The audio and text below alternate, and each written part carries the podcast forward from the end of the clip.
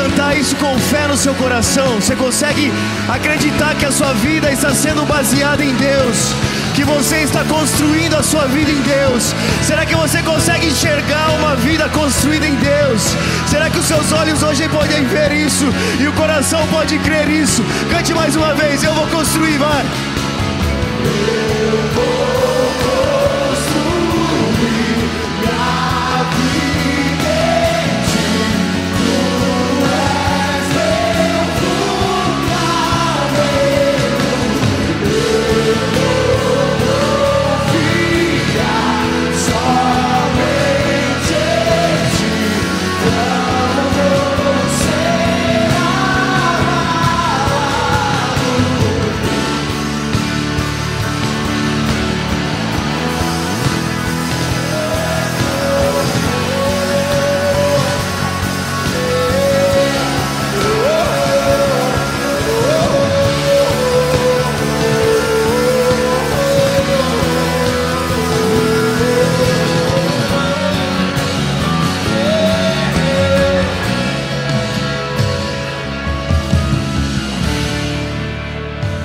Pai, nós estamos na tua presença essa manhã. Nós estamos na presença do Deus vivo, daquele que era, que é e que há de vir, o primeiro e o último, o Alfa e o Ômega, o princípio e o fim. Daquele em que tudo se fez, o Deus que sustenta a realidade, o Deus que sustenta o nosso respirar. Eu peço nessa manhã que o Senhor fale conosco, Pai. Uma palavra tua tem o poder para transformar a nossa vida completamente. Eu preciso ouvir a Sua voz, Pai. Deus, eu preciso que meu coração creia em Ti.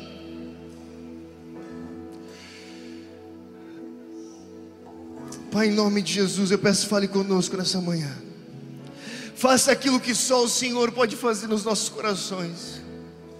Eu peço que nessa manhã o nosso coração de pedra se transforme em carne, um coração incrédulo passe a crer, que os nossos olhos cegos possam ver, e que tudo seja diferente a partir de hoje. Pai, fale conosco em nome de Jesus, fale conosco. O Senhor sabe o que nós precisamos ouvir aqui. O Senhor conhece as lacunas dos nossos corações.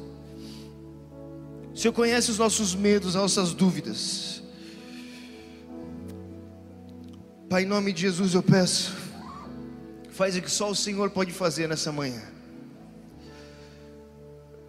Deus, nós podemos pregar, nós podemos anunciar, nós podemos rolar no chão, pular, mas só o Senhor convence o coração do homem, Deus. O teu Espírito nos convence Que o Senhor nos convença da tua verdade, que o Senhor revele, Pai, que o mesmo Deus que disse haja luz no início, que Ele diga haja luz nos nossos corações, para que a luz do Evangelho resplandeça em nossas vidas. Deus, porque Onde a luz resplandece não há trevas, as trevas não prevalecem sobre ela. Onde a luz não há escuridão, não há mentira. Nós queremos a verdade exposta em nós. A tua verdade, a nossa verdade nós conhecemos, que nós somos pecadores terríveis, nós sabemos. Mas nós queremos a verdade do evangelho. Que nós somos perdoados, filhos de Deus. Herdeiros do reino, amados do Pai. Deus, é essa verdade que nós queremos expostas na nossa vida essa manhã. A verdade do Evangelho, que existe esperança, que existe perdão, que existe cura, que existe redenção. Aquilo que está em Ti, eu peço, fale conosco, em nome de Jesus. Amém? Amém.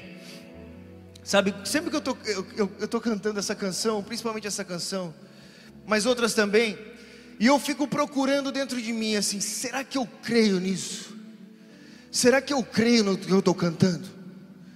Eu fico buscando essa fé, falo, Deus, eu preciso crer. Eu preciso saber que eu vou construir a minha vida em Ti. Eu preciso crer nisso que a minha boca está falando, meu coração precisa crer nisso. Porque como é a vida construída em Deus? Quais são os pensamentos daquele que constrói uma vida em Deus? Como é o olhar daquele que tem os olhos abertos por Deus? Eu preciso crer nisso. Será que você consegue olhar para o seu coração e, e se perguntar: será que eu creio nisso? Será que eu creio nisso? Porque, irmão, se a gente começar a crer nisso, tudo muda.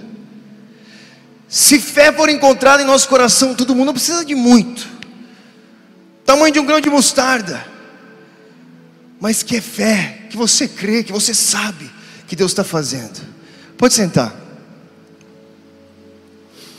Como é a vida daquele que constrói a sua vida em Deus?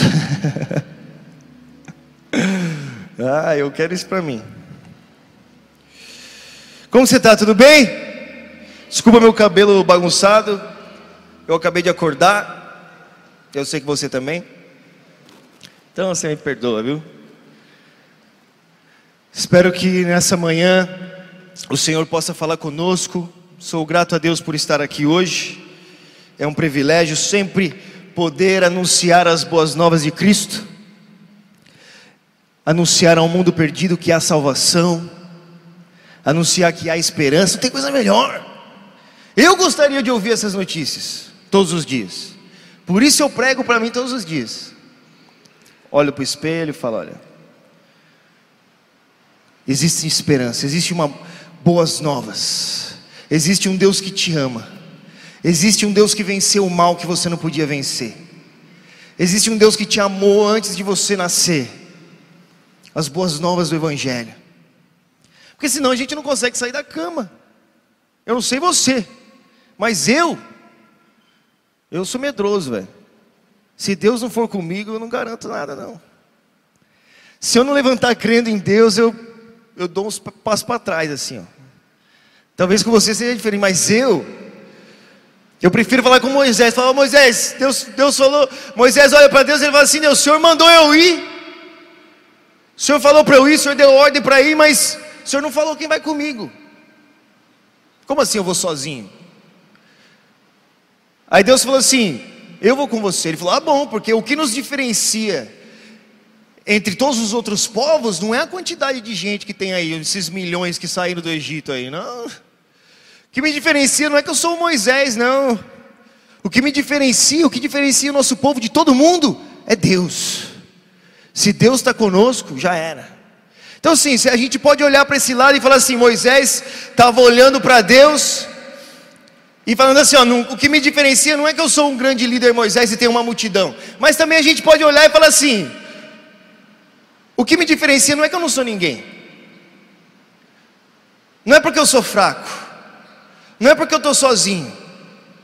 Eu não posso fazer isso, não é porque eu não estou sozinho. Mesmo se eu tivesse acompanhado, eu não poderia fazer. Mesmo se eu tivesse com uma multidão, não poderia fazer. Mesmo se eu fosse bonito, não poderia fazer. Mas, o que me diferencia é que Deus está comigo. O que diferencia você não é o que você pode fazer, é o que Deus faz. Amém? Abra sua Bíblia comigo. Na segunda carta Timóteo,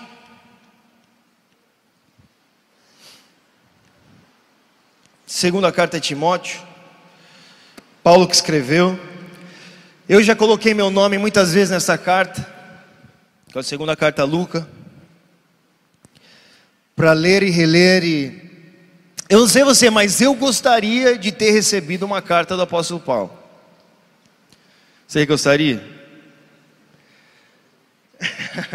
eu gostaria. Ainda mais a última carta do homem. Os historiadores dizem que essa foi a última carta que Paulo escreveu. Ele estava, pelo menos aqui nós temos conhecimento, estava escrevendo para o seu filho Timóteo, seu discípulo Timóteo. E eu já parei para pensar muito em Timóteo. Falei, meu, quem é esse cara para receber uma carta de Paulo? O que, que esse cara tem? Por que, que ele recebeu? Por que ele não escreveu lá para Jerusalém? Por que ele não escreveu para os os bispos e os diáconos da igreja? Por que ele escreveu para Timóteo? O que, que esse cara tem? Quem era Timóteo? Por que Paulo escreveu para ele? Eu queria ser Timóteo, eu queria receber essa carta. Mas é bom que nós podemos ler a carta, pelo menos. E eu creio que nós podemos receber essas palavras para nós, assim como toda a Bíblia, assim como a palavra de Deus. Essas palavras elas foram guardadas, Deus as manteve para que chegasse até a gente. Em 2 Timóteo, no capítulo 1, no versículo 6, diz assim: Por isso, quero lembrá-lo de avivar a chama do dom de Deus, que Deus lhe deu quando impus as mãos sobre você. Pois Deus não nos deu um espírito que produz temor e covardia, mas sim que nos dá poder, amor e autocontrole. Eu vou ler de novo. Por isso, quero lembrá-lo de avivar a chama do dom que Deus lhe deu. Quem que deu o dom? Deus lhe deu, quando impus as minhas mãos sobre você. Pois não, pois Deus não deu um espírito que produz temor e covardia. O que que Deus não deu? Um espírito que produz temor e covardia. Então nós sabemos que temor e covardia não foi Deus que deu, mas sim que nos dá poder, amor e autocontrole.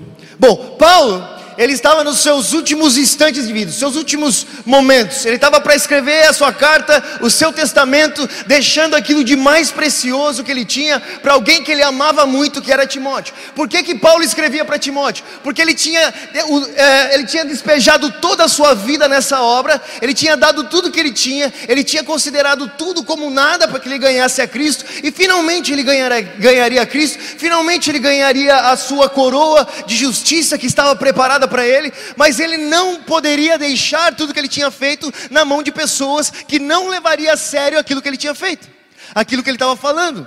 Então ele escreve a carta para um jovem que ele sabia que levaria a sério as suas palavras, porque o que estava em jogo não era uma empresa, o que estava em jogo era a continuidade do Evangelho de Deus sobre a terra. O que estava em jogo era a continuidade de corações queimando pela verdade. O que estava em jogo era a continuidade do expandir do reino, da liberdade de pessoas, da mensagem de esperança para o mundo.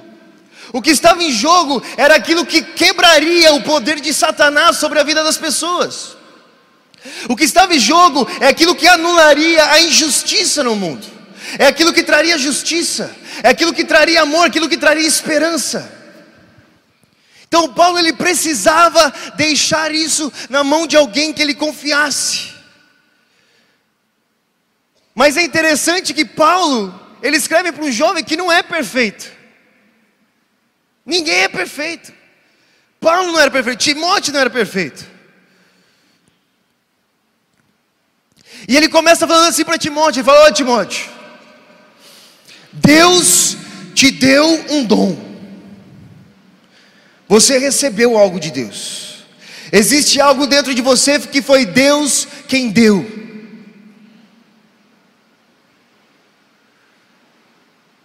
E se você vai perceber que durante a carta ele vai encorajando Timóteo. Você vê que Jó, Timóteo ele precisava ser encorajado, porque imagina Timóteo, ele, ele olha para Paulo. Se você olhar os escritos de Paulo, parece que aquilo Paulo ele, ele fielmente acreditava que Jesus retornaria ainda nos seus anos de vida. Paulo não cogitava a sua morte. Em todas as outras cartas, parece que ele acreditaria, ele acreditava mesmo que Jesus já estava para voltar ali, que ele estaria vivo quando ele voltasse. Ele chega a falar que ele preferiria ir com Jesus, mas ele agora ele vai ficar para que ele, ele continue trabalhando. Mas ele não fala sobre morrer. Parece que ele acredita que ele vai viver até que Jesus volte. Então eu acredito que ele estava escrevendo para Timóteo, e Timóteo, seu discípulo, havia ouvido por muito tempo isso. Falou: olha, a gente vai viver, nós vamos ganhar essa guerra, nós vamos conquistar o mundo. É isso que Paulo estava pregando. Nós passamos por Éfeso, nós conquistamos o Império Romano, fui preso várias vezes, fui assaltado várias vezes, nós passamos por muitas dificuldades. Mas ó, já passei por dois naufrágios, estou vivo ainda. Já me apedrejaram, não morri, estou de volta. Já fui picado por serpente, estou aqui. Entendeu? Nós vamos viver. Nós vamos viver para sempre, Timóteo. Aí de repente Paulo está escrevendo, ele escreve uma carta, ele está preso em Roma, e ele escreve a carta falando assim: Ó Timóteo, chegou minha hora.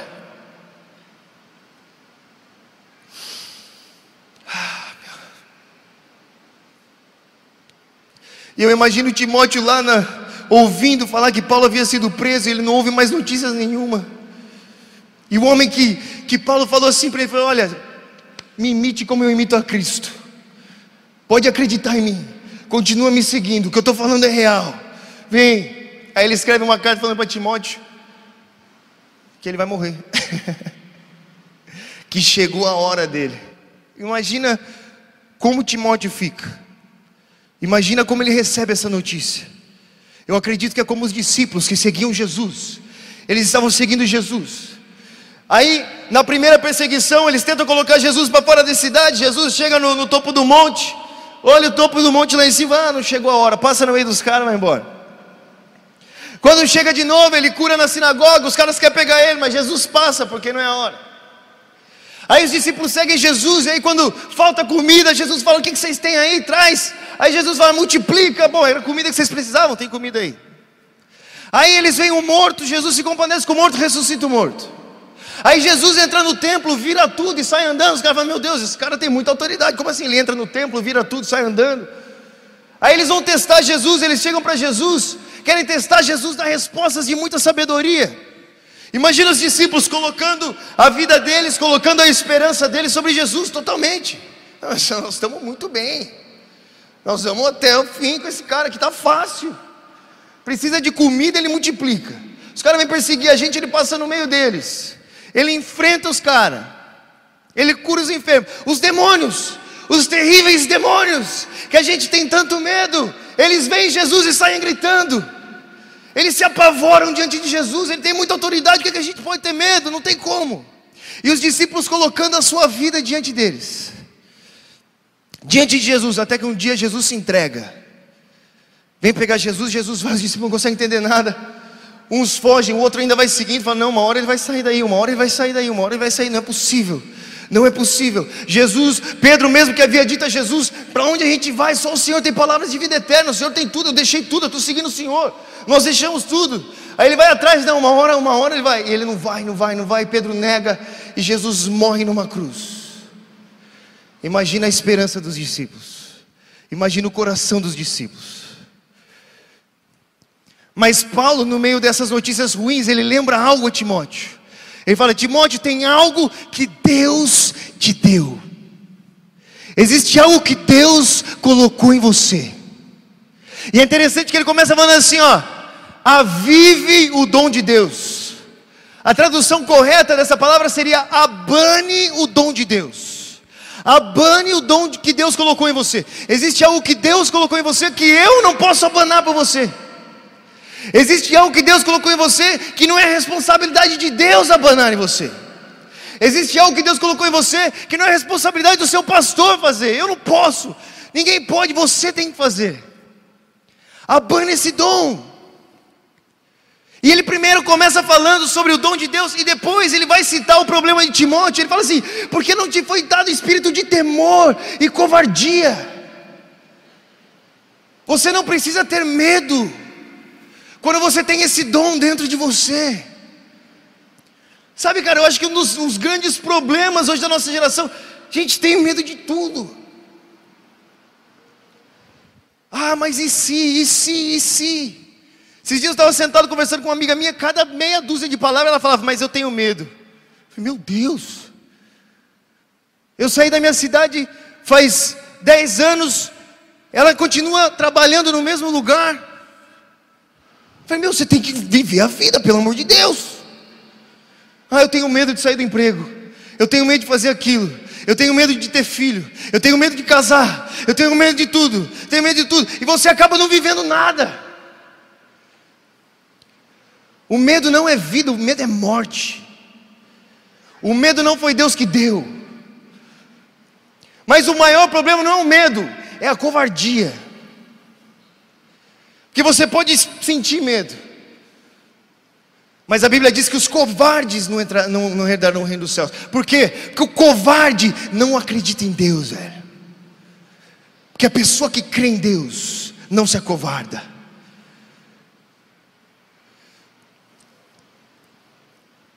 E, Timó, e Paulo fala para Timóteo: como? Como? Existe um dom de Deus em você. Existe algo que Deus colocou em você. Existe uma chama que Deus acendeu em você. E você precisa abanar essa chama. O que está em risco aí é a sua própria vida, Timóteo. É inútil que eu escreva uma carta toda para você, se você primeiro não entender que você precisa abanar esse dom, hein? Porque a obra que Deus tem para fazer em você só pode ser feita através dele. Porque se você não fizer a obra através de Deus, você não vai fazer você vai morrer, você vai se cansar, você vai se desgastar.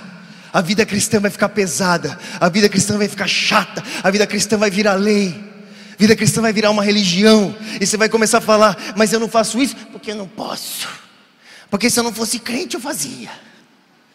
Meu Deus, o que, que você está fazendo? Não, mas porque se, ah, se eu não fosse crente, Entendeu? Aí a vida cristã ela vira morte. E no fim da vida você vai chegar e vai falar igual o Cícero Luz falou, ele falou, olha, no fim da vida eu descobri que eu não fiz o que queria, que eu não fiz o que deveria e nem o que queria ter feito. Fiz nada. Eu fiquei com um pé lá no mundo e um pé em Deus. Aí eu ia e não pecava direito porque eu sentia uma culpa. Aí eu não vivia em Deus porque eu estava pecando. Aí no fim da vida o que, que eu fiz? Não fiz nada. Fui morno. Ah, que vida chata, velho. Será que é para essa vida que Jesus morreu numa cruz para que nós vivêssemos? Será que essa é a vida que Deus diz que está disposta para nós? Será que essa era a vida que Paulo estava encorajando Timóteo a viver? Ele escreve para Timóteo e fala: Timóteo, tem um negócio aí em você. Opa, quebra. Tem um negócio aí em você que foi Deus que colocou. Você não fumou esse negócio para você ter, não. Você não bebeu para ter isso aí, não. Tem algo dentro de você que foi Deus que colocou. Quem é Deus? O Criador dos céus e da terra. Aquele que é antes de tudo existir. Aquele que sustenta a realidade esse Deus, aquele que deu origem a tudo, esse Deus colocou algo dentro de você. E o que, que ele colocou? Ele colocou o seu espírito. O mesmo espírito que pairava por sobre as águas. O mesmo espírito que conhece o coração do Pai. O mesmo espírito que ressuscitou Jesus dentre os mortos. Foi dado a você. E é por isso que fala assim: é por isso que não te foi dado espírito de covardia. Porque quando você anda por aí com esse espírito, você não anda sozinho, Timóteo. Porque quando você anda cheio desse, desse espírito, não é você que se garante, Timóteo. Porque o que te sustenta não é você, não é o que você pode fazer, mas é esse Deus que vive em você, Timóteo. E é por isso que depois da carta ele vai dizer, ele vai dizer, olha, se morremos com ele, com ele também viveremos. Por quê? Porque Deus não morre. Nós viveremos para sempre. A morte não conseguiu parar ele, é impossível parar a vida. A vida é maior do que a morte. A morte não deveria existir, a morte não é natural, a morte será derrotada, ela será colocada debaixo dos pés de Jesus.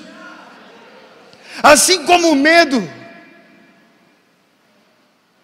E ele escreve para Timóteo, um jovem que queria fazer a obra de Deus. Eu acredito, se você está aqui hoje, você quer fazer a obra de Deus. Você sente no seu coração o desejo de fazer isso. Eu me lembro quando eu falei, Deus, eu, eu quero fazer, eu quero fazer, eu quero fazer, eu quero fazer, eu preciso ter testemunho para contar, eu preciso ver com os meus olhos que esse evangelho vai além disso que eu estou lendo, que ele pode tomar minha vida, eu preciso. Deus, eu não posso gastar minha vida vivendo algo raso.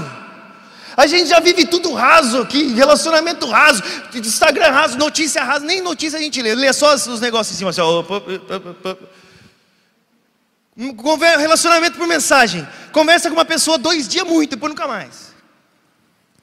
Curte ali, curte aqui, tudo raso, tudo raso. Deus, eu não posso viver uma vida rasa. Tem que ser profundo. Tem que ser real.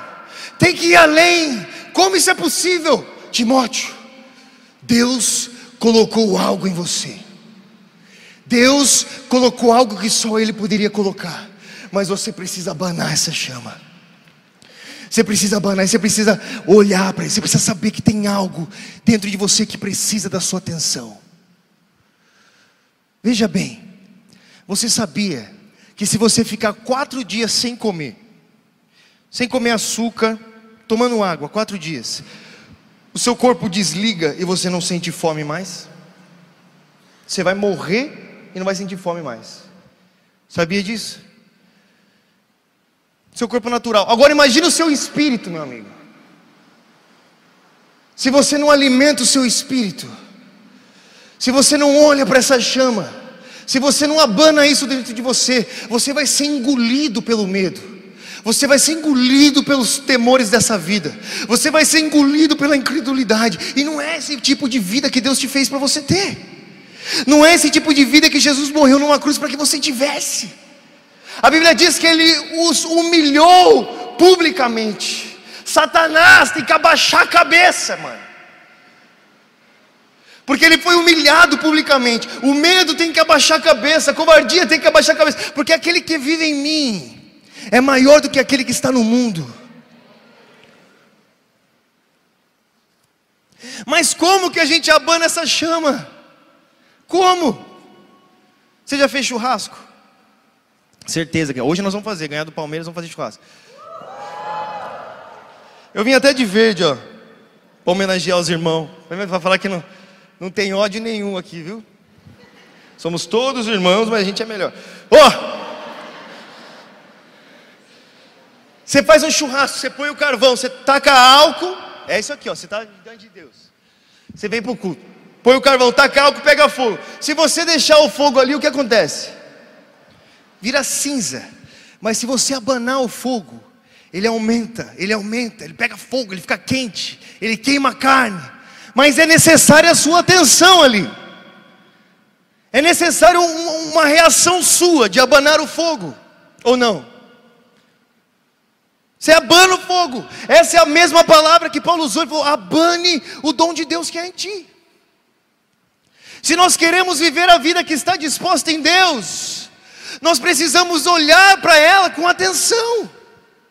Se um atleta treina tanto, tanto, tanto, tanto para jogar um jogo no fim de semana, dois jogos no fim de semana, quanto mais quando está valendo a nossa própria vida, a vida com Deus, algo que Deus colocou em nós. Sabe, nós somos salvos pela graça. Mas a graça não foi de graça. Ela custou a vida do Senhor Jesus. Ela custou a vida daquele homem perfeito. Eu acredito que o mínimo de gratidão que eu posso fazer diante disso é entregar minha vida para Ele. Falei assim: olha, eu não poderia fazer aquilo, mas eu quero te servir. Eu quero que o Senhor seja o Senhor da minha vida. O Senhor me comprou. O Senhor tem direito sobre a minha vida. Ainda mais quando nós queremos fazer a obra de Deus, o que, é que eu tenho que fazer? Eu tenho que abanar esse dom. Cara, você não precisa viver com medo mais. Existe algo dentro de você mais poderoso do que todo o inferno. Existe algo dentro de você maior do que o pecado. Existe algo dentro de você maior do que o inferno. Existe algo dentro de você maior do que o mundo. Está dentro de você. Foi dado a você. Deus desejou assim. Ele te deu a vida de Deus. Se você ler a Bíblia, você vai ver o que acontece na vida das pessoas, o que acontece na sociedade, o que acontece na vida da família das pessoas, daqueles que recebem esse Espírito. Jesus, até os 30 anos, ele era Jesus. Depois que ele foi batizado nas águas, as pessoas começaram a olhar para ele como Jesus Cristo, Jesus ungido. Jesus, o Filho de Deus, Jesus, o Messias, algo mudou na vida dele. Alguma coisa diferente aconteceu. Pedro, antes ele recebeu o batismo no Espírito, no Pentecostes, ele teve medo de uma mulher que falou que ele estava com Jesus. Depois que ele foi batizado, nas, na, batizado pelo Espírito, ele se levanta diante de uma multidão de três mil pessoas, os mesmos que haviam matado Jesus, porque ele mesmo diz. Ele diz: Vocês mataram o autor da vida. Ele estava diante daquelas pessoas, mas agora ele estava cheio de Deus alguma coisa tinha, tinha mudado dentro dele. E nós recebemos esse Espírito, mas a Bíblia diz que nós precisamos ser cheios, continuar cheios. O dom de Deus foi dado a você, mas você precisa banar isso, você precisa levar isso a sério, precisa olhar para isso com atenção. Porque senão você vai ser comido pelos temores da vida, você vai deixar de viver, você vai definhar na vida, e não é isso que você nasceu para ser, cara. A vida de Deus está disponível para você. A vida que Jesus pagou para que você tivesse. Ah, mas eu não sou bom o suficiente. Você não é mesmo. Você não poderia pagar por isso, não tem como. Você poderia ser Moisés e falar: Eu sou Moisés, tem todo mundo comigo. Não é mesmo, não, é, não adianta. Você precisa de Deus. E o caminho foi feito para que você se achegasse até Deus. Quantas oportunidades nós perdemos na vida por ter medo, cara? Quantas coisas a gente deixa de fazer pelo e si? Esses dias eu contei ontem, estava pregando ontem, eu contei o testemunho desse cara. Estava na Itália lá, no trem, um cara lá fumando na estação, tremendo assim, esquisitíssimo. Falei, esse cara está com um problema. Sentei do lado dele, falei, tudo bem, tudo bem, tudo bem. Aí ele gente conversou, ele perguntou onde você está indo. Eu falei, estou indo para uma reunião de oração. Para chocar mesmo. Eu quero chocar as pessoas. Você quer chocar alguém na Europa? Você entra numa livraria e fala que você quer comprar uma Bíblia. Eu quero comprar uma Bíblia. Você abre a Bíblia assim, ó.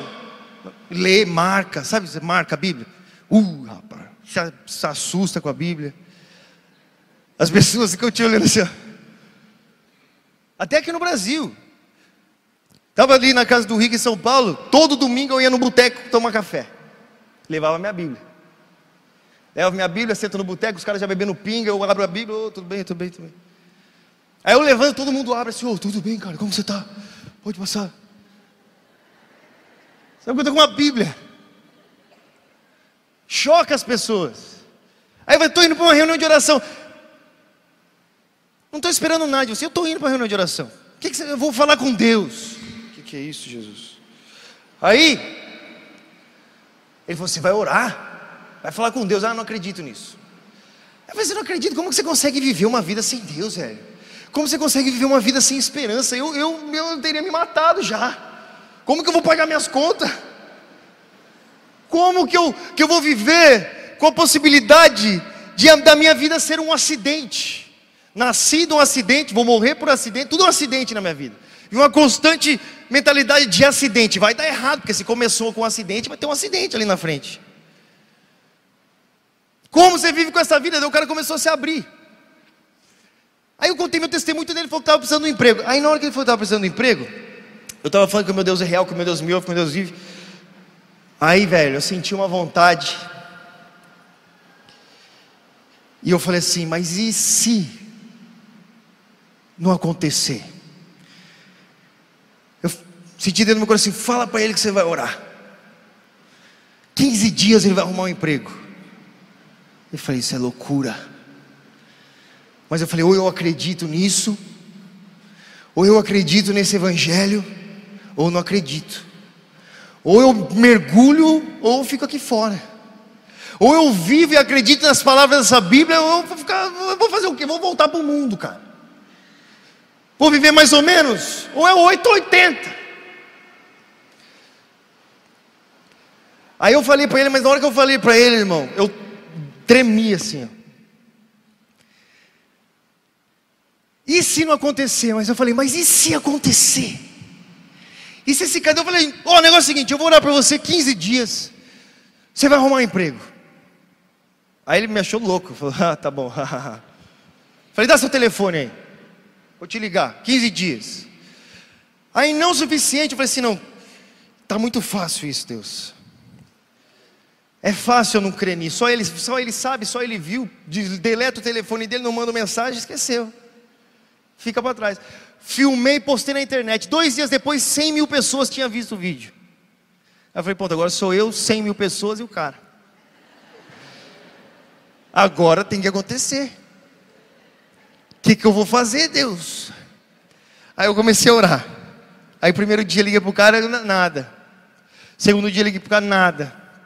Terceiro dia, não liguei. Quarto dia liguei para o cara. Quinto dia, nada. Chegou no quinto dia, eu fui falar com meu pai. Falei, pai, o negócio é o seguinte, eu fiz uma loucura aí. Falei, eu fiz isso, isso, isso. Eu falei 15 dias e filmei, pus na internet, tá todo mundo vendo, e já estão me xingando, tem crente me xingando. Aí meu pai olhou para mim e falou assim: Mas você não acredita em Deus?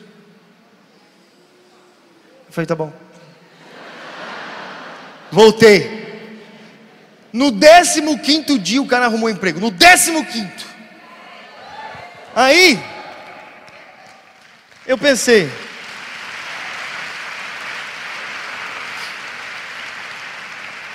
Aí eu pensei, eu podia ter falado uma semana e orar menos, né? Falei 15. Só que olha só, eu só queria mostrar para o cara que existe um Deus no céu, que existe um Deus que ouve oração. Só que Deus queria muito mais. O emprego que ele arrumou, por um acaso, foi no mesmo hotel que um irmão nosso trabalhava, e esse irmão que trabalha lá, ele é um maluco, um evangelista maluco, que prega para a parede, prega para todo mundo. Eu falei, ó, ele falou, ele está trabalhando lá. Nossa, ele pegou o cara, velho, começou a pregar, pregar, pregar, pregar, pregar, pregar, pregar. Mas pregava inconstantemente, toda hora, toda hora, ligava de noite, ia buscar para o serviço, até o cara começou a se abrir. Aí descobre-se que o cara nasceu no Brasil. Com dois anos, a família dele abandonou ele no orfanato. Dos três aos sete anos, ele foi abusado. Aí ele foi adotado por uma família italiana. O pai dele abandonou ele na Itália. O cara tinha a vida totalmente destruída. E eu poderia ter parado no ensino a acontecer. Entendeu? Mas e se acontecer? Eu vou ter medo se o Espírito de Deus habita em mim? Se existem essas palavras eternas? Eu não quero chegar no fim da minha vida, olhar para o trono de Deus e falar: Uau, era verdade mesmo. Eu acreditei, mas acreditei mais ou menos. Eu fui nos cultos aí, fui numas conferências mas ele vive, ele está sentado no trono, a mão dele está furada, o pé também, ele governa sobre todos, toda língua confessa que ele é rei, que ele é senhor. Eu não acreditei, eu acreditei, mas não acreditei tanto assim. Eu recebi o dom, mas eu não abanei o dom. Eu não levei a sério. Eu desperdicei minha vida. É isso que você quer viver no fim da vida? Eu não quero viver isso, cara. Eu quero viver. Eu quero viver. E Jesus disse: Eu te dou vida em abundância. Eu te dou vida. As pessoas olham para nós e falam que acham que a gente não está vivendo. Eles acham que nós estamos vivendo, nós temos que mostrar para eles o que é vida. Esses dias eu estava em Londres, passando na rua de madrugada, estava frio, estava com um jaquetão assim. Aí um cara desse tamanho me chamou, no meio da noite. Estava eu e mais dois amigos, o cara chamou. Eu falei, tá estranho isso aí. Eu falei, opa! Aí eu cheguei pro cara, o cara me chama no meio da madrugada. Três amigos. Não é igual o Brasil, lá não, não tem muito assalto essas paradas. Aqui no Brasil você ainda. Né? Meio da madrugada o cara te chama. Aí, mas aí eu falei, bom, tá estranho, vamos lá. Cheguei lá, o cara falou, Ei, tudo bem? falei, tudo bem. E eu pensando, qual é a possibilidade de um cara me chamar aqui no meio da madrugada? Só pode ser para que eu pregue para eles, pode ser. Se não for isso, eu não sei o que é. Aí ele falou, eu gostei dessa jaqueta, hein? Eu falei, é, que bom. Ele falou, é, eu gostei. Falei, você gostou então? Vamos continuar a conversa com ele. Falei, gostou, gostei. Falei, eu vendo ela para você. Ele falou, você vende? Falei, vendo. Tava muito frio. Aí ele falou, quanto você quer? Eu falei, eu quero 50 libras. Eu tinha pagado 30 nela, ganhava 20. Mas na verdade eu, eu pus esse preço porque eu não queria vender. Tava frio, meu, tinha que voltar para casa. Falei, 50 libras. Ele falou, 50 libras, você vende? Vendo. Falou, eu te dou uma grama de cocaína nela. Eu olhei para a cara dele assim. Falei, as possibilidades aumentaram. Tá vendendo droga, só pode ser que eu pregue para ele. Tá precisando de Jesus, não é? Aí eu falei assim, 50 libras. Eu falei, rapaz, você sabe de onde eu vim? Ele falou, não, do Brasil. Você sabe onde fica o Brasil? Falou, onde? Do lado da Colômbia. Você acha que eu vou pagar 50 libras? Você está maluco? Ele falou, não, mas isso é o melhor que você vai encontrar. Aqui é caro porque é a melhor que tem. Eu olhei para aquele dele e falei assim, velho, você está me oferecendo algo que você acha que é bom, que é a melhor coisa do mundo. Eu tenho algo aqui que é tão bom, mas tão bom, que o mundo não poderia me dar, teve que vir do céu. Você acha que é vida isso daí? Você não sabe o que é vida, cara. Você não sabe o que é vida. Você só passa a viver quando você encontra Deus. Ele é a vida. Jesus é a vida. A Bíblia diz que quando o homem pecou, ele morreu. Quando o homem pecou, ele perdeu a vida. Quando o homem pecou, ele perdeu a Deus. Mas Jesus morreu numa cruz para reconciliar o homem ao seu Criador. Quando Jesus morre numa cruz, ele dá o direito de novo para que nós estivéssemos na presença de Deus, para que nós passássemos a viver de novo. E é por isso que ele diz que nós estávamos mortos, mas agora nós vivemos. É por isso que ele diz que o mesmo Espírito que ressuscitou Jesus entre os mortos também vivificará os nossos corpos mortais. Falei, você acha que isso é vida? Eu tenho vida. Eu tenho um negócio aqui que o céu tinha que me dar, não tinha aqui na terra. Falei, o que, que é? Falei para ele, é Jesus. Ah, ele falou, ah, Jesus. Aí ele ficou desanimado. Falei, cara não sabe quem é Jesus. Ou aumentar as possibilidades. Porque às vezes o cara está vendendo droga e sabe quem é Jesus, está desviado, né? Mas não cara não sabe quem é Jesus. Porque como você fala de Jesus para alguém a pessoa fica desanimada? A única, a única possibilidade é que a pessoa não sabe quem é Jesus. Sabe como nós olhamos para o nosso coração quando nós ouvimos esse nome? Quem é Jesus? Será que esse nome nos anima? Será que esse nome nos dá esperança para viver? Será que esse nome nos faz ter vontade de acordar? Porque talvez a gente é igual o cara, a gente olha para Jesus como um amigo imaginário. A gente olha para Jesus como uma religião. A gente olha para Jesus como um culto no domingo. A gente olha para Jesus, sei lá, como um Deus distante. E o cara ficou desanimado. Jesus falou: calma aí, mano. Calma, você não entendeu. O que, que você tem no seu corpo aí que dói? Aí ele falou assim: os meus joelhos. Eu tenho que fazer uma operação nos joelhos. Eu não consigo mexer os joelhos. Falei, ah, você não mexe o joelho? Não. Falei, então agora vou te apresentar Jesus, querido. Falei assim: Eu vou orar por você, tá bom? Tá, tá aqui a mão no joelho dele. Nem, pergunto, nem, nem esperei a resposta. Pus a mão no joelho dele e falei assim: Agora, em nome de Jesus. E soletrei o nome de Jesus para ele. Em nome de Jesus. Para que ficasse gravado na cabeça dele. Que Jesus não é um fantasminha. Que Jesus não é um homem bom apenas. Que Jesus não é uma religião. Que Jesus não é uma filosofia. Que Jesus não é uma ideologia. Que Jesus não é uma ideia. Que Jesus é uma pessoa. Que Jesus está vivo. Que Jesus ouve oração. Que Jesus é vida. Eu falei, em nome de Jesus Cristo de Nazaré. São letrei para ele. Daqui a eu orei. Eu e os amigos nós oramos. Eu falei, agora, o que você não podia fazer? Eu não podia correr. Eu falei, então corre. Aí o cara, velho, por incrível que pareça, acreditou em mim. Saiu correndo. Porque imagina, no meio da noite você oferece cocaína para a melhor cocaína do mundo, ele dizia. A grama de cocaína custa 300 reais quase. Melhor do mundo. Você oferece, o cara fala que não quer. De repente ele fala que ele tem algo melhor. Ele fala o que é isso e ele acredita tanto nisso que ele ora por mim no meio da rua. Ou ele é maluco, ou ele está falando a verdade. E se, e se, o cara sai correndo, bom, sai correndo, nós olhamos para ele, correu, ele correu. Aí ele saiu correndo, chegou numa esquina, chegou na esquina do outro, na esquina, olhou para nossa cara assim, a gente olhou para a ele correu para outra. Aí vamos correr atrás do cara, estamos correndo atrás do cara, o amigo dele, o amigo dele já veio desesperado. Estava ele, meu amigo, já veio, meu, ele não podia nem andar direito, ele não podia nem andar direito, ele não podia nem andar direito.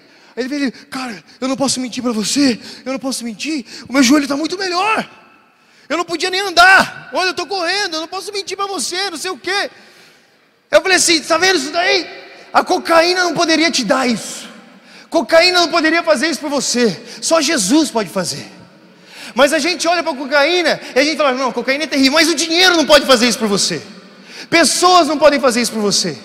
Nada pode fazer, só Jesus pode fazer. Aquilo que só Jesus pode fazer, só Ele pode. A obra que Deus pode fazer, só Ele pode. E é isso que foi colocado em você. Aí eu olhei pro cara, cocaína não podia fazer isso para você, não, velho. Ele falou, não podia. Aí o amigo dele falou assim, desesperado assim, o cara.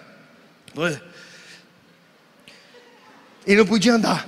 Ora por mim. A fé do cara foi longe. Olha onde foi a fé do cara. Ora por mim. Ora por mim. Eu quero um milhão de libras amanhã. Aí eu falei, uau! Nem em Jerusalém eu vi uma fé assim. Aí eu falei, você é maluco? Você vai se matar com esse dinheiro? O que você vai fazer com esse? E outra, Jesus é muito mais precioso do que isso.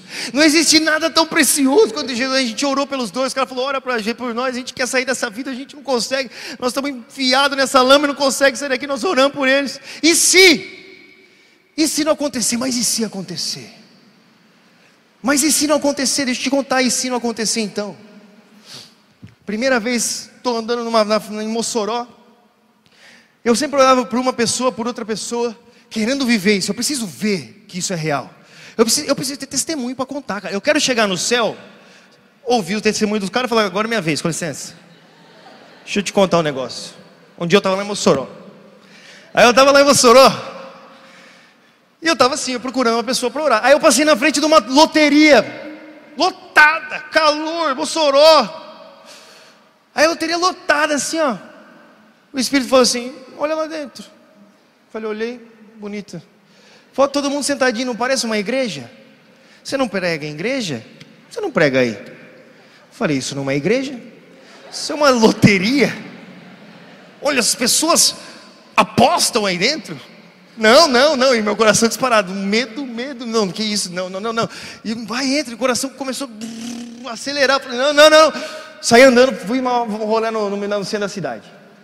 Dei um rolê, passei na loteria de novo. Sem querer, de novo, estou na frente da loteria. Aí eu falei, e agora, meu Deus? E vai, entra, entra. Eu fiquei parado assim, ó, uns três minutos. Eu falei, vou entrar. Eu já entrei, eu falei, Deus está me mandando entrar aqui, o bagulho vai ser louco. Pentecostes aqui dentro. Quero nem saber, estou com Deus. Uhul! Aí fui. Não existe uma adrenalina melhor, maior, sério. Nada, nada se compara com isso, cara. Treino O negócio é seguinte: Jesus está aqui, Jesus está vivo, Jesus pode curar você. Eu quero orar por você. Você precisa ser curado, levanta a mão, eu vou até você, irmãos. Amém. Aí um, o cara levantou a mão lá atrás e falei: O que foi? Ele falou: Se eu trazer um paralítico, você cura? Eu falei: Eu não curo ninguém. Eu oro, tá bom? Traz aí que nós vamos orar. Jesus cura. Traz o paralítico. Aí o cara, ah, todo mundo aí chamou atenção, né? Eu falei, coisa boa, coisa boa. Aí a mulher na primeira fileira assim, ela falou, levantou a mão. Eu falei, primeira fileira, Deus é comigo. Sim, senhora. Ela falou, olha, eu sofri um acidente e meu pé não mexe, travado. Eu olhei para o pé dela e falei, uau, vai ser um milagre nítido, né? O pé não mexe, vai mexer, ela vai dar cambalhota aqui dentro. Todo mundo vai entregar a vida a Jesus, vamos começar a batizar os caras aqui na rua. Já estava imaginando. Aí ela falou, meu pé não mexe, eu já levantei a voz. Seu pé o quê? Para todo mundo ouvir. Não, meu pé não mexe, não mexe. Não mexe! Seu pé é travado, moça. É travado. O que, que aconteceu? Um acidente. Ah, um acidente. E não mexe, de jeito nenhum. Não mexe, tá bom? Não mexe o pé. Aí eu falei, posso orar para a senhora? Pode, pode orar. Peguei o pé da mulher, meu, falei, esse pé aqui vai virar uma gelatina. Vai ser muito poder e glória isso aqui agora. É agora, é agora. E se acontecer? Uh! Em nome de Jesus, pé, seja curado. Seguro, já olhando a galera, o senhor lá do paralítico, acho. Seja curado, pé. Amém. Mexe aí, moça. Nada. Aí eu falei, lógico que nada. Porque se ela já é curada assim, todo mundo ia falar que isso aqui foi uma fraude. Não é? Ela tem que falar que não foi. Deus é inteligente. Falei, ah, não mexeu ainda, moça? Não, tá tranquilo. Posso orar? Vou orar de novo. Seu pé não mexe, hein? Não. Aí, peguei o pé da mulher de novo, orei, papai, orei. Pode mexer. Nada. Aí eu já falei, ops. Aí eu falei, nossa, meu, daí eu comecei a ficar com medo. Aí eu falei, moça, posso orar de novo? Falou, pode. Eu orei baixinho, velho. Pé, pelo amor de Deus, pé. Não seja desobediente. Pé desobediente. Em nome de Jesus, pé. Ouça a palavra de Deus. Aí você vai. Você começa a orar em todas as línguas possíveis. Ouça a palavra de Deus, volta a funcionar. Nada, não mexeu. Na hora que ela falou, não mexeu, eu já, eu já imaginei a porta, eu vou sair correndo. Na hora que eu pensei em sair correndo, uma mão bateu no meu ombro assim, eu virei, o senhor falou assim, você não ora por mim? Oro, já levantei correndo. Deixei a mulher, nem falei com ela mais. Orei pelo senhor, orei pela senhora, veio uma mulher falar, você não ora pela minha filha? Eu falei, onde ela está? Lá não sei onde. Eu falei, lógico, tem mais filha lá não sei onde. Eu oro agora. Precisa pela mãe que está lá também? Vamos orar. Passo o dia orando aqui, sem problema. Fiquei lá. Dez minutos, algumas pessoas foram curadas, o senhor não levantava a sacola, começou a levantar, tudo bem, a mulher do pé. Eu, ai meu Deus. Nem olhei mais para a galera, fiquei, meu, muito sem jeito. Aí, Estou para sair assim, a moça me chama. A moça do pé. Me chamou, falei, agora. Vai falar que eu sou mentiroso, que eu estou mentindo para as pessoas, que isso aqui, olha, que eu quero dinheiro, estou na loteria.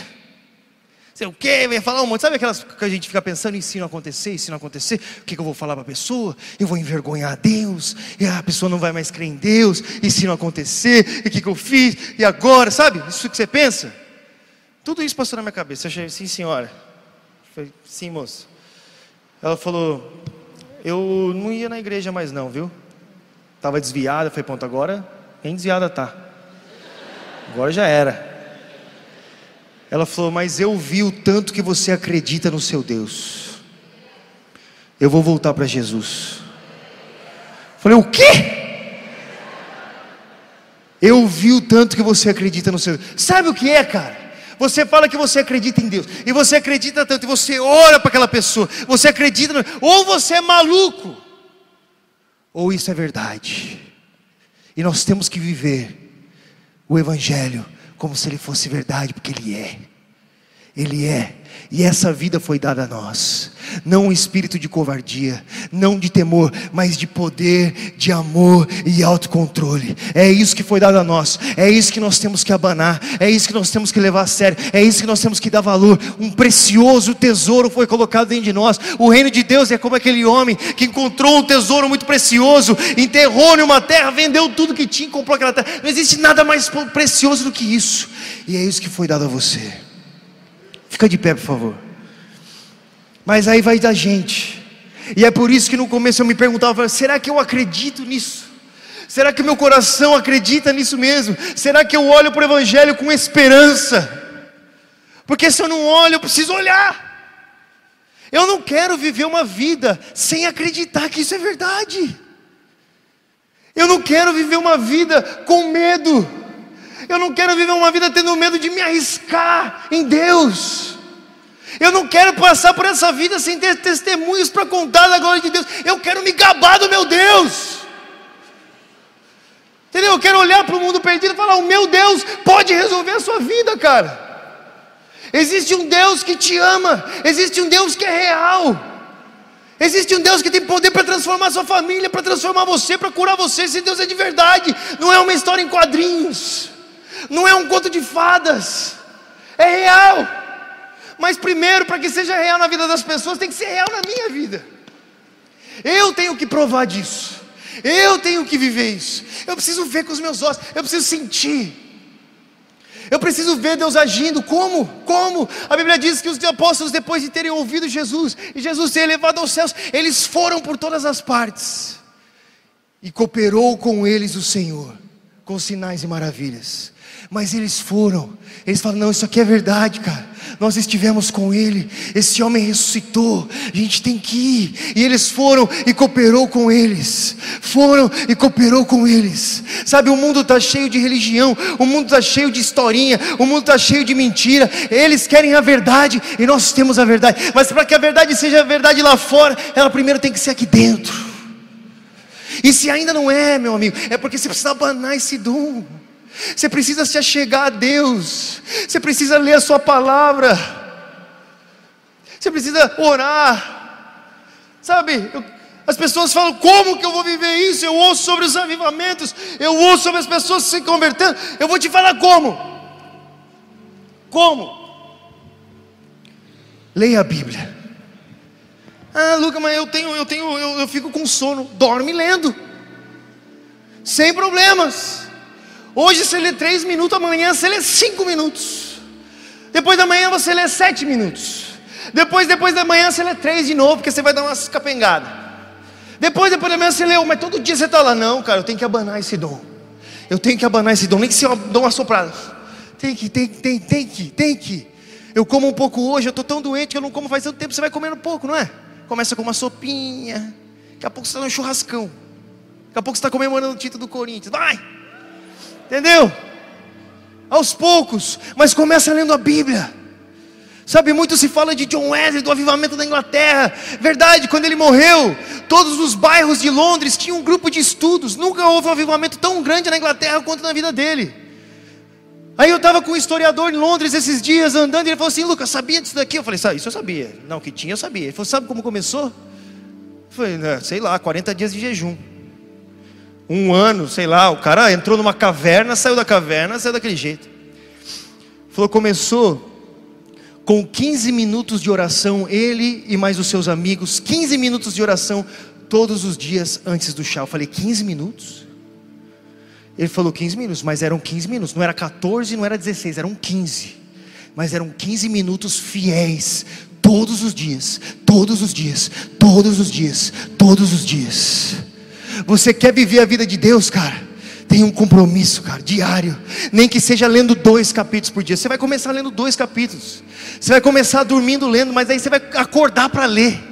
Você começa lendo dois, aí você vai ler três, aí você vai ler cinco. Aí você começa a ler a Bíblia, você não consegue parar mais. Fala, meu Deus, isso é fantástico.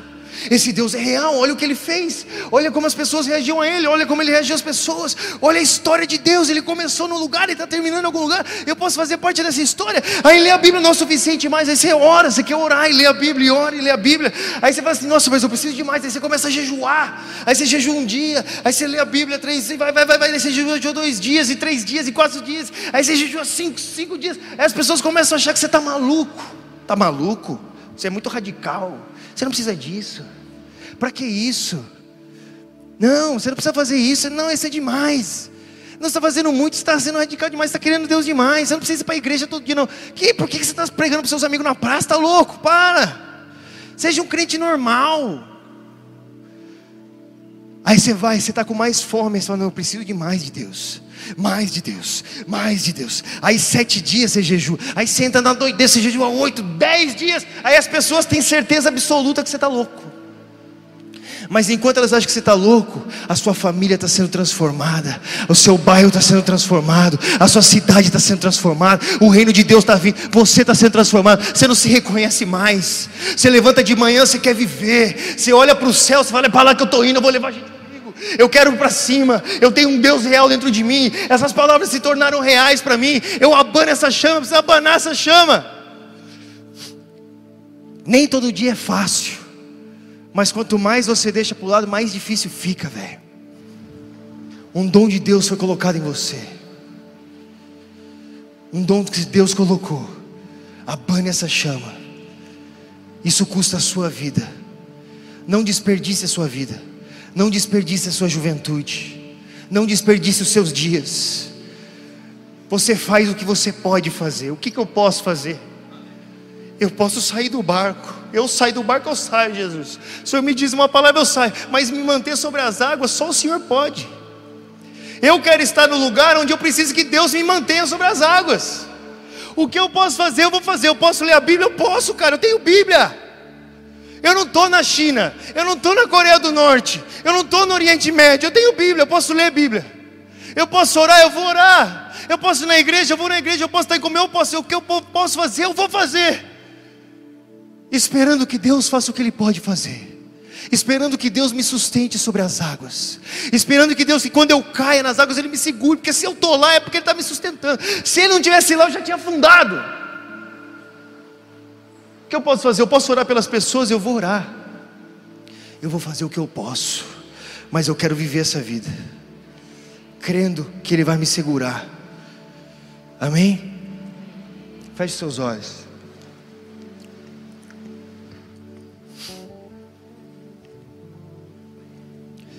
Sabe, o fardo de Jesus é leve.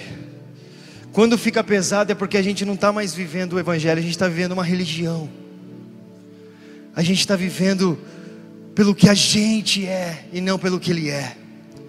Enquanto existe vida do Espírito em nós, existe liberdade, existe algo que o céu pode dar. E eu falo isso para você hoje, para que você olhe para você mesmo. Eu, eu me, me, todos os dias eu olho para mim e falo, como que eu estou? Esses dias eu me peguei olhando para Deus e falando assim: Deus, eu estou confiando em mim, eu não estou confiando no Senhor mais. Eu estou confiando no que eu posso fazer, eu não estou confiando no Senhor mais. Isso não é bom, não é nesse lugar que eu quero estar. Eu quero estar onde eu preciso de Ti. Eu quero estar onde o Senhor precisa operar. Eu quero depender daquilo que o Senhor fez na cruz, da Sua bondade, da Sua misericórdia, dos Seus dons não de mim. Sabe, às vezes é perigoso, a gente entra no lugar, a gente começa a se esquecer do Evangelho, de quem Deus é. A gente deixa de construir a nossa vida em Deus e começa a construir a nossa vida em nós mesmos, nos nossos medos, nos nossos achismos, nas nossas capacidades e deixamos de viver a vida do Espírito. E não é nesse lugar que Deus quer que nós vivamos, Ele quer que nós vivamos nele, com esse dom, abanando o dom. Pai, nós oramos essa manhã. Em nome de Jesus, Pai, eu peço que o Senhor acenda esse dom nos nossos corações essa manhã. Espírito, toque-nos. Acenda esse dom, acenda a verdade do Evangelho em nós. resplandeça a sua luz em nós. Nós queremos te conhecer mais. Pai, ah, mas eu só consigo cinco, mas que esses cinco minutos sejam eternos. Que nesses cinco minutos da minha vida eu possa estar só para o Senhor. Deus, eu não vou olhar no que aquilo que eu não estou fazendo, eu vou olhar naquilo que eu faço diante de Ti, que eu estou com o Senhor, Deus. Que são cinco minutos, sejam cinco minutos, mas que esses cinco minutos sejam eternos em Ti, Pai. E que isso aumente, aumente, conforme a gente se aproxima de Ti. Para que nós possamos sair daqui e abanar o dom de Deus que há em nós, confiar no Deus que nos salvou. Crer naquele que nos remiu da morte, naquele que nos tirou do império das trevas para o reino da luz do Filho do seu amor. Nessa manhã, em nome de Jesus, eu oro para que o Senhor abençoe meus irmãos, Pai, para que nós possamos viver uma vida real em Ti, de confiança, de confiança em Ti, para que em Ti nós consigamos vencer os nossos medos porque não vem do Senhor a covardia, não vem do Senhor o medo, nós queremos o que vem de Ti, nós queremos o espírito de poder, de amor e autocontrole, nós queremos o espírito de Deus, a vida que está disponível em Deus, é isso que nós queremos viver. Vamos cantar aquela música lá? Fale isso para Deus agora, você vai construir sua vida nele. Nele, busque no seu coração. Será que eu estou crendo nisso? Eu vou abanar essa chama até que eu creia. Eu vou abanar essa chama até que seja real em mim. Até que seja maior do que os meus medos. Eu vou abanar até que essa chama tome a minha vida totalmente. Nessa noite nós vamos estar aqui de novo e eu gostaria de pedir que você trouxesse os enfermos essa noite. Se você conhece de pessoas, pessoas que precisam de um milagre, precisam de cura, traga essa noite. Nós vamos orar pelos enfermos. Nós vamos ver Deus agindo, Deus trazendo vida. Hoje é a sua chance, sai para falar de Jesus, para dar essa vida. Fala, olha, não é religião que eu estou falando para você, é um Deus real. Ele quer se mostrar para você, Ele quer mostrar o seu amor para você. Vem comigo nessa noite, convida, traz.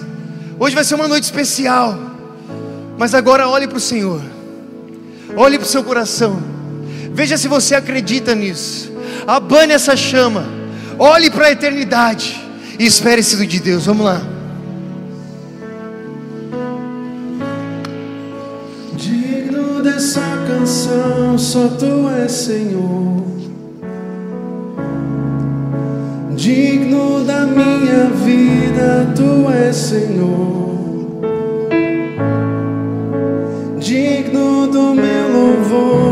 Tu és Senhor, ó oh, eu sou teu.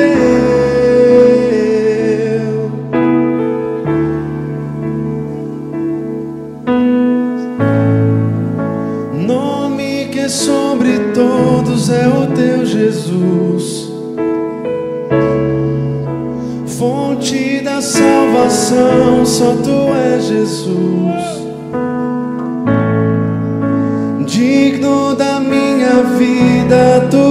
Jesus, ó, oh, eu sou teu.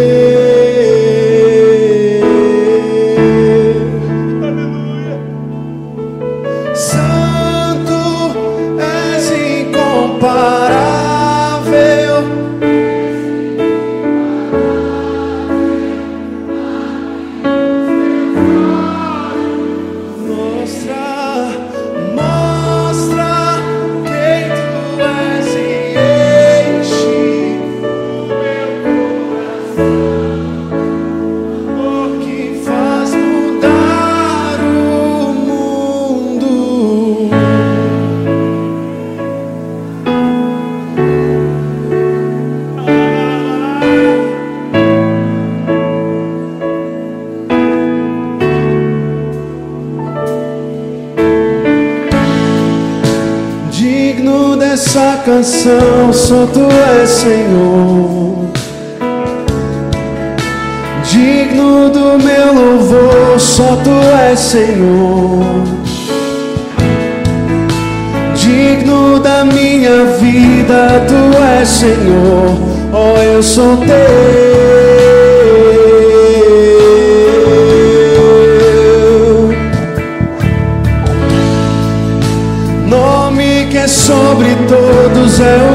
Jesus, fonte da salvação, só tu és Jesus, digno da minha vida, tu és Jesus, oh eu sou teu, oh eu sou teu.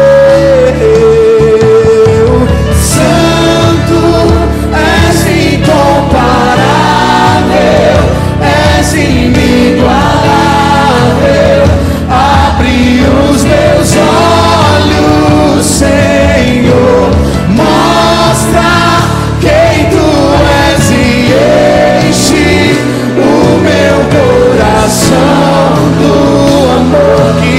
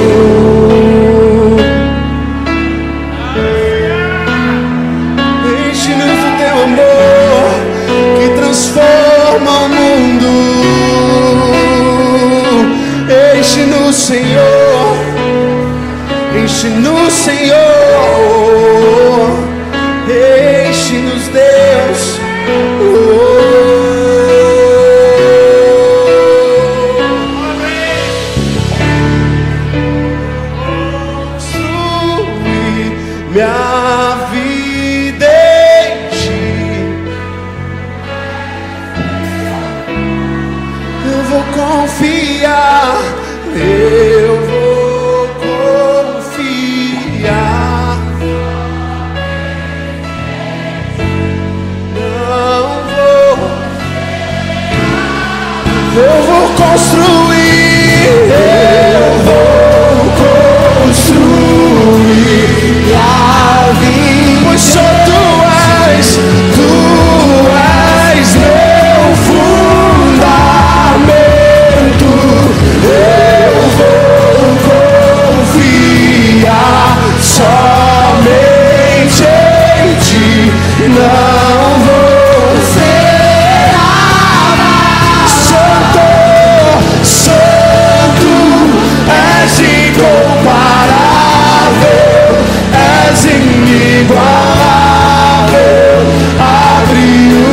teus olhos, Senhor. Mostra quem tu és e enche o meu coração do amor que faz mudar. Santo, Santo, Santo, és incomparável.